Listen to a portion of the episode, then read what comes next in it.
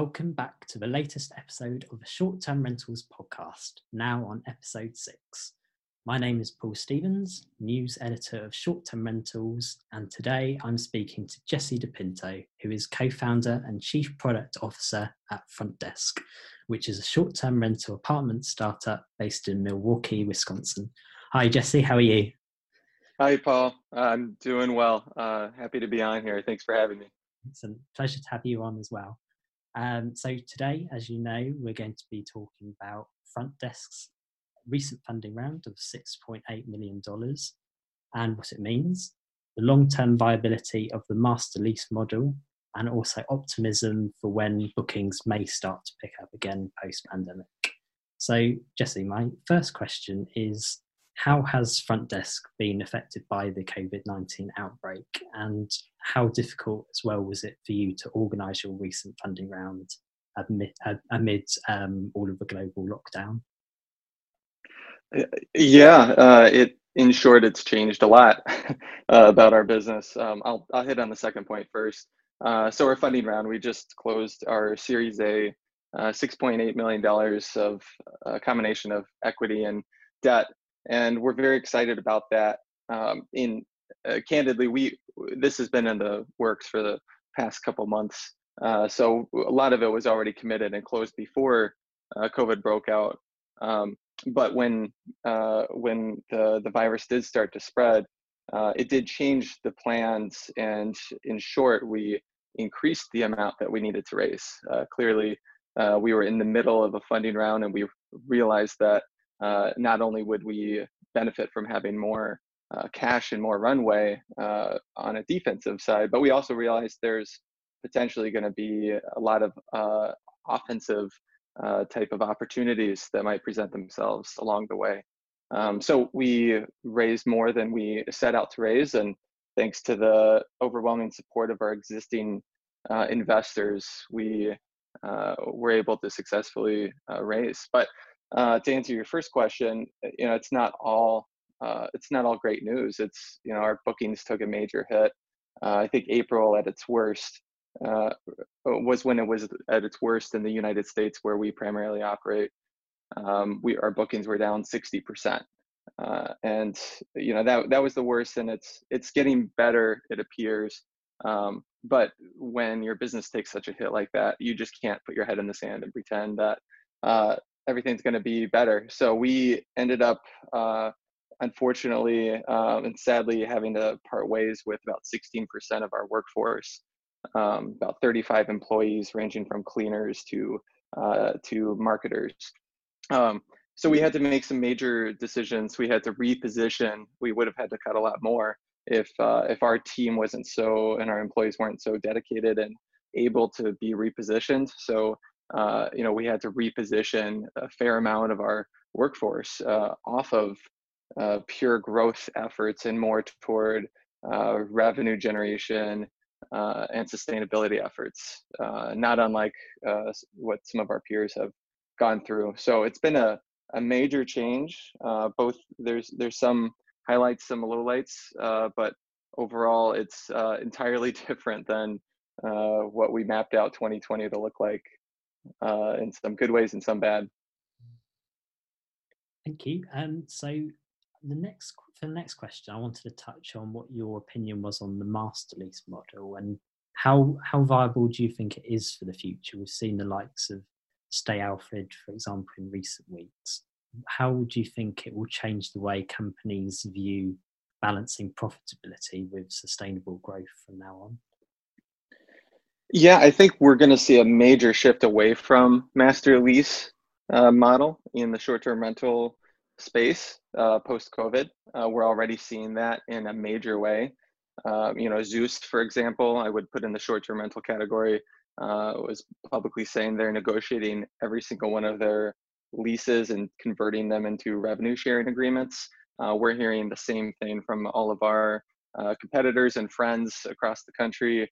And we're doing the same as well. So there is a renewed emphasis on sustainability and revenue sharing type of models. Though I wouldn't say the master lease model is necessarily dead. I think people may overcorrect in this period and and shift entirely away from it. But the master lease model still serves a very good purpose if done right. So paying, 20% over market rate rent and signing, 5 to 10 year master lease contracts is potentially not the right way to do it. But if you're more conservative with your master leasing approach, and it all depends on, that's just one of the many terms in the agreement structure. So I certainly think there's a path forward on master leasing. But obviously, we're seeing the negative side effects.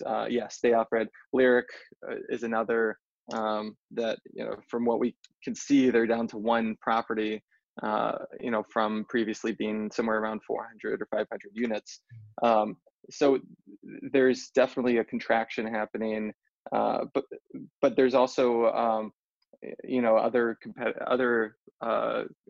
operators are growing right now, and they're continuing to grow their revenue sharing business. I think a lot of us in the industry saw the writings on the wall post WeWork, and that was really a good trigger point to force a conversation in the boardrooms across all of the startups to say, maybe we should start looking at worst case scenarios here.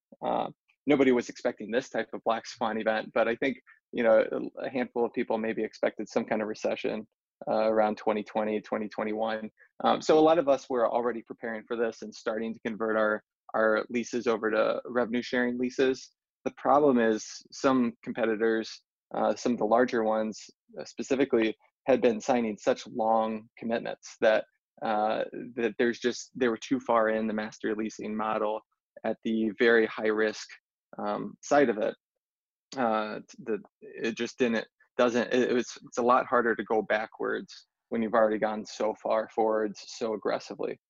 So that those more growth at all costs type of startups in the space are seeing a lot more friction when it comes to renegotiating their leases. Most of our leases are 12 months, so it's a lot easier to reopen the lease at renewal time and take a look at how we need to shift things. It's a lot harder when it's a 5-year lease lease commitment. So I think the master lease model will exist, and just in a much different format. I mean, one thing, for example, is we're hearing from some other peers, international peers, who are doing some type of hybrid model that seems to be taking root, where it's a revenue sharing, but there's some kind of minimum guaranteed rent. Maybe it's 50% minimum guaranteed rent. And it's enough for the landlords and the owners to get comfortable with it, but it's also enough for the operator to not get completely squeezed when and if travel dries up again. So there's that. There are ways that you can structure it so that it's effectively master lease, but with added commission. We'll see definitely creative destruction happening mostly in the lease agreements in this field. I think the product will remain very similar, maybe more on the longer term side of the house, but the agreement structures will look very different post-COVID, would be my prediction if I had to guess. And also looking ahead, how, in another interest, how would you say, how optimistic are you for the future of travel, and is there any indication you're getting for when bookings might be picking up again? We're obviously, it varies by market. Everything that that's talked about in the industry, there seems to be pretty widely known consensus about the types of travel that are going to rebound first. Obviously, drive-to markets, more traditional vacation destinations, rural areas where you can spread out a little bit more, kind of that shifting away from the tier ones and the more traditional tourist destinations, as Brian Chesky calls it, the great redistribution of travel. I certainly believe and buy into all of those trends and predictions. Also, as you might expect, there's consensus among the business travel rebounding slower than leisure. Certainly any kind of convention traffic and travel for conventions and international is going to be much slower to rebound. In terms of travel, I have two reasons to be kind of hopeful right now. One is just on the pure short term. Let's call it 1 night to 2 weeks at a time. That is starting to pick up again. So just as of the past week, we've seen an incredible bounce back. I think the pent-up demand is starting to, at least in the United States, people are starting to get stir crazy, and maybe they're traveling for not good reasons, but other times maybe they're traveling to see family. We tend to get a lot of people traveling for family reasons, both good and bad type of family events, along with the obvious healthcare professionals and frontline workers. But so there's a little reason for optimism on the short-term market, but there's also a reason to be optimistic about the long-term or the midterm stays. So there's a lot of attention right now on, is midterm the new short-term, or Airbnb transforming into a real estate company of doing more monthly stays rather than short-term stays. I certainly believe a lot of that is due to COVID. And Airbnb, Sonder, Frontdesk, and all the other short-term companies in the industry are doing that for means of survival today. But I do think that as with many periods of turbulent change, mostly in economic recessions, there are habits that are formed with consumers. So people are learning now that they can go to Airbnb to search for a furnished apartment for 6 months that may be the same cost as on a monthly basis as a 12-month lease in an unfurnished apartment. So they just the pricing happens to work out today, and the calendar availability happens to work out today, where these more long-term shoppers and more residents and tenants of typically apartment buildings are seeking out different channels for their stay, especially today while the world is so uncertain. Half the world and half the country doesn't know if they're still going to have a job at the end of this or whether school's going to be canceled for the next semester. So the big question is, do I move in with mom and dad for a few months until I figure out whether my college is going to start in the fall, or do I get kind of a short-term temporary apartment? So we're getting a lot of, I think, demand and eyeballs shifting away from the traditional apartments.com, Zillow, apartment listing sites, and moving on to more of these short-term sites like Airbnb and potentially HomeAway or some VRBO or some of the direct channels. So that obviously is going to, once travel recovers, those prices are going to get priced, and we're going to start pricing people out of those markets. But consumers are still going to have the Airbnb app downloaded on their phone, for example, and they're still going to realize that Airbnb is a good place to check first next time they're looking for a monthly stay, or even potentially replacing their 12-month leases with monthly stays. So, for us, we've gone from a 3-night average length of stay to about a 20-night average length of stay.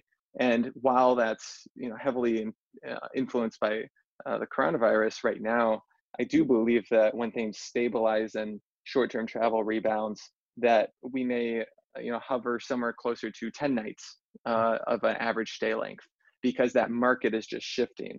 The analogy I like to give is we're looking at the difference between people who use Uber and Lyft who own a car versus don't own a car. I think in a similar way, people that use short-term rentals and Airbnb today already have a place to live. They're using these short-term accommodations to stay. Whereas what we're seeing in the transportation market is people are getting so accustomed to these on-demand transportation apps like Uber and Lyft that they ditch their car because they realize it's actually cheaper for them just to never own a car, never pay for maintenance, gas. And in the same way, apartment living and even owning a house, you pay the cable, you pay for furniture, upkeep, utilities. In some cases, it may actually be economically prudent to stay in short-term apartments and ditching the concept of a 12-month lease, especially if your job is inclined to lots of travel, or you're your behavior is you enjoy traveling in your free time. The thing that's, I think, going to accelerate that trend is the work from home movement. I like the expression that I've picked up on online that when work from home turns into work from anywhere, then why would people still be stuck with a 12-month lease? I think humans are more wired to want to roam, and the only reason they stay put is based on principles laid before us in agricultural and industrial revolutions where we have a reason to be tethered. But if you take away the concept of coming into an office and you take away the concept of having to sign a 12-month lease or buy a home somewhere to live, then the world is your oyster to roam as you feel free. So that that's more I guess just theory at this point. Nobody knows how that's going to shake out, but I do believe there's a number of trends that if the digital nomad market and concept was to go mainstream, that this would be the trigger point, the coronavirus outbreak here, to push that mainstream. So we're really redefining what it means for travel. So that's the long-winded answer to your question of optimism for travel. It depends on how you what lens you view travel through. But there is reason to be hopeful on both sides. Well, we always need a bit of optimism. And I mean, with my last question, it's something that we're asking a lot of people within the industry right now. And that regards what do you kind of envisage with what the future normal might look like in the post-COVID-19 short-term rental multifamily space, and what that's going to look like essentially? Yeah, I think yeah, obviously I already kind of went down that path in terms of the future normal. But the thing I didn't get a chance to touch on is the increasing need for standardization. Hotels have a leg up here where they are able to enforce certain levels of cleanliness, and short-term rental hosts, Airbnb hosts, all types of vacation rental hosts have not been known for consistency in their cleaning. So there's a need for standardization, especially on the cleaning front right now.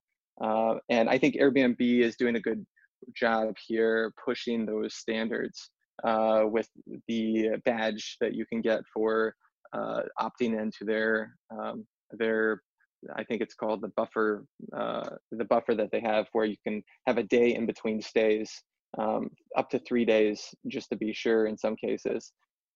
So I think the OTAs are taking a bit of a role in terms of enforcing standardization. But there's another aspect of standardization that I think is only going to get more important, which is the need for safety and security standards. So we saw kind of toward the last half of 2019, the ugly side of short-term rentals and not enforcing certain criminal screening or ID verification or other type of fraud detection policies. The OTAs have really stepped it up since then, but I think more needs to be done.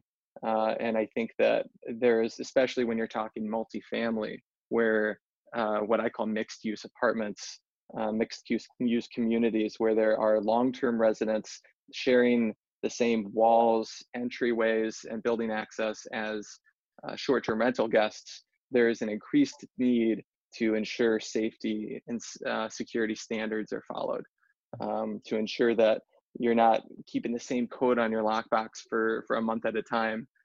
Make sure that if it's an apartment community and long-term residents are being screened, criminal background screens to be part of that community, that the short-term rental guests are held to the same standards.